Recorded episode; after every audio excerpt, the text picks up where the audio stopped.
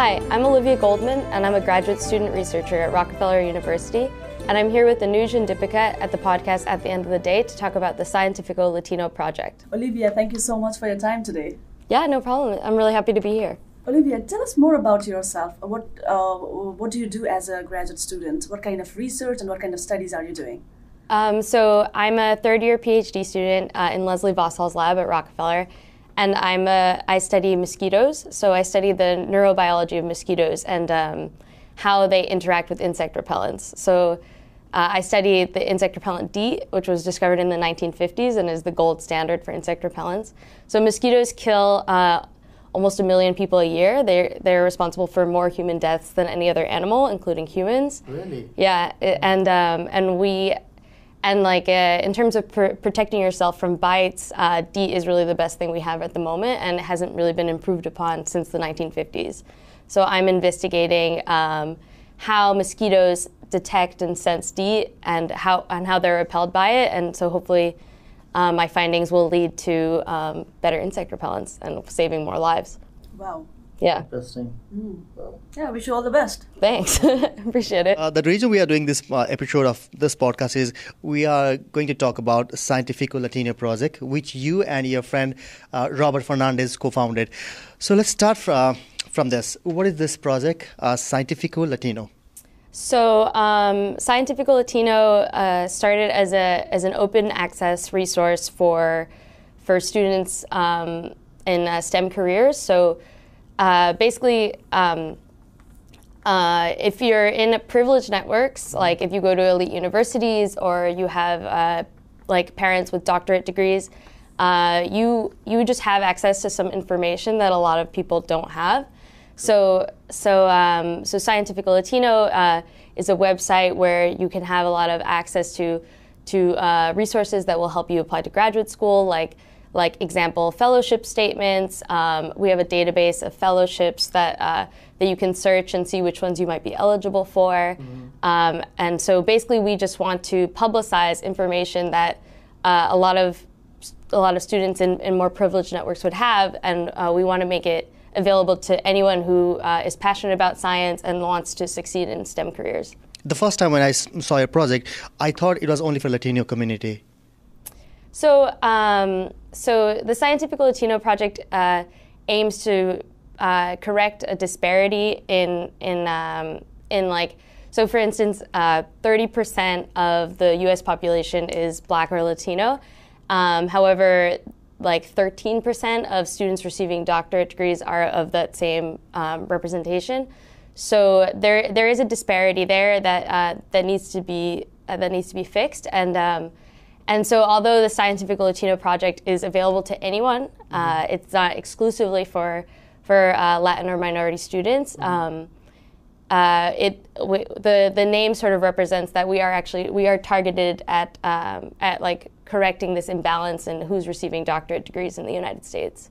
So yeah, so let me make this clear. It's not only target targeted to Latino community; it's for all uh, minorities, right? Absolutely, yeah. Anyone anyone can access the website. Um, uh, like anyone can apply for our mentorship programs. Um, so yeah, we're we we're definitely willing to help anyone that uh, that that uh, that contacts us or that re- or that wants to be involved with us to um, to help them in their STEM careers. Oh, Okay. Yeah. So who who should actually reach out to you for help? Meaning, is it the undergrad students or the master's degree students or those who are already in a way making career in this sector? Who should reach out to you for help? Yeah, I mean, really, really anyone. Um, so right now we have a we have a mentorship program that's targeted towards um, towards uh, applicants currently applying to graduate school. So this is usually uh, like senior undergrads or like um, or people that are are a couple years out of college, but. But um, but I mean, high, if high school students would like advice on how to like sort of get the right like the right first foot in their in their STEM careers, or um, graduate students looking for fellowships, or postdoc researchers um, looking for resources or networking, um, we're we're really here to help for everyone, and we try to provide resources for everybody. Right. And you have started this project since 2017. It's been almost two years. Yeah, I guess so. Right now, uh, we're we're really excited about our, our mentorship program, and we have over 200 uh, students that are currently applying to graduate school that we've paired with mentors. Um, these are either mentors that are in PhD programs currently, or postdocs, or, or even faculty members um, that are. So they have like this sort of in, they have this sort of point person, which they can ask the sort of nuances of the graduate school application process. Um, so the application process is really confusing and can yeah, yeah. and so um, so we felt like that um, that having like one person that you can talk to and ask the questions that you might have that like might not be um, that might be specific to your situation or, or things like how to email a faculty member like these sort of etiquette questions uh, are often really hard to provide like sort of generalized resources for so we match we match mentors to applicants like that weren't that are trying to apply in the same field and um, so that the, these sort of difficult questions um, they can uh, they can have someone that can help them with that Right. And what kind of qualifications or requirements a mentee should have to apply to this project to get a mentor? mentees. Um, so we we accept. Uh, so mentees uh, just have to be applying to graduate school, Okay. or sometimes just thinking about applying to graduate school. Um, yeah, there really is no qualification. And how do you match mentees with the mentors? Like, how do you do it? So, uh, so Rob does a great job uh, matching mentees to mentors, and so we take in a lot of things into consideration. The most important being the field. So, if you're applying for environmental engineering, we'll try to match you with a mentor that's in uh, environmental engineering because the differences between fields can be really, uh, really broad. But um, then we also take into account like, um, is English your second language? Would you be more comfortable with a mentor that speaks the same native language as you? Um, or are you an international student applying to graduate school? So like, international students have a whole have a whole series of extra challenges in applying to graduate school in the United States. So we try to take that into account um, uh, and sort of things like that. Uh, Where is this organization based? Where is your project based? So we, uh, it's like the majority of our project is uh, is online. So. Rob is at New ha- Rob is in New Haven and Yale. Um, we have volunteers that help us and like part members of our team um, sort of distributed, and so it's really uh, our whole like workflow for the project is really online. Oh wow. Yeah. It, yeah, it is. It is really interesting the theme that you have, which is making science accessible to anyone. I wonder where you bring the materials that you post on your website from. How do you get access to those materials, and how do you get the permission to have them on the website? So we have a, a couple blog series. One focusing on um, personal stories of, of uh, minorities in STEM careers. Um, and so we reach out to either faculty members or, uh, or graduate students or postdocs that have had particular experiences, and they'll write for us and we'll put it on the blog.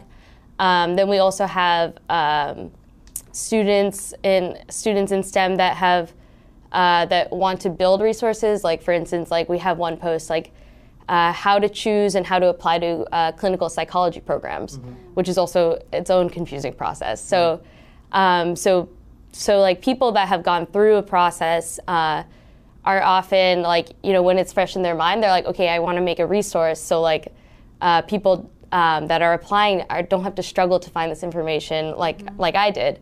Um, and so so we yeah so we make a lot of our own resources. Um, I applied to graduate school two years ago, so like uh, like after that, I tried to make as many resources as I could while the information was still fresh in my mind. Um, and then for fellowships, um, we have uh, incredible people that uh, offer us their fellowships that we can post online as examples. Because, um, like, for personal statements for graduate school and for um, fellowship statements and personal personal statements, um, the best thing you can do is really read examples. Uh, prefer, uh, the best would be in your field, but like to read examples and see see uh, sort of like absorb what it is like admissions committees are looking for because they'll they'll sort of like state it and then they'll try to be as explicit as possible, but um, but really there's a lot of like uh, like in academia and in science there's a lot of cultural um, sort of nuances that uh, are hard to pick up um, without like reading uh, successful statements. Uh, at the end of the podcast, is there anything else you want to share with our audience? Um, so we're we're working on workshops now. So we we are trying to um, develop uh, workshop programs where we go to different universities um, and speak with undergrads. So to sort of explain a little bit more about the graduate school application process. A lot of a lot of students uh, might not think that grad school is an option for them, or or they might not have enough information to make that decision. So uh, we try to we try to um, sort of we try to we're trying to reach out like sort of in a more uh, rather than just online, like in an in-person Right. way, and um, to to uh, to connect with students and and to tell them about uh, the different resources that we know of. Right, and obviously there are so many students club in a lot of universities. If those students club want to reach out to you uh, to you know do a workshop in their school or college or universities, uh, what would be the best way to get in touch with you guys? Absolutely. They can email us at uh, scientificalatino um, at gmail.com. Um, we're very responsive. Uh, or the, they can reach out to us on Twitter or Facebook. We, we are, uh, we're always looking for new collaborations. Uh, and like, um, if like you have a particular uh, sort of student body population that uh, you think could benefit from a workshop like that, then we would, yeah, would definitely be interested in talking with you guys. Thank you so much for uh, sharing all of these uh, very valuable information, Olivia. Absolutely. Yeah. Thanks for, thanks for having us here. So, uh, Yeah, thank you so much for watching and listening to our podcast. And yeah, uh, please do subscribe to our podcast on YouTube, Spotify, iTunes, uh, wherever you find us. Yes, and before we say bye bye, we would like to take some time to thank the English Speaking Union, ARNIC, for providing us this wonderful space to record this conversation with Olivia today. If you're a new immigrant in the US, then definitely reach out to the ESU ARNIC because they provide free English language speaking classes and professional development classes. Okay, please uh, keep following us and please subscribe to our channel. Yes, on that note, it's time to say bye bye. Bye, Bye. guys. Hey guys, a quick note. If you have a personal story that you think might be helpful to the newly arriving immigrants in the US, please contact us. We would love to feature you in our podcast. Go to our website podcast at the end of the day.com and write to us by going to the feedback section. And by the way, if you love this podcast, you can support us with a small donation. Your help will enable us to continue producing more episodes. The link to support our podcast is in the description below.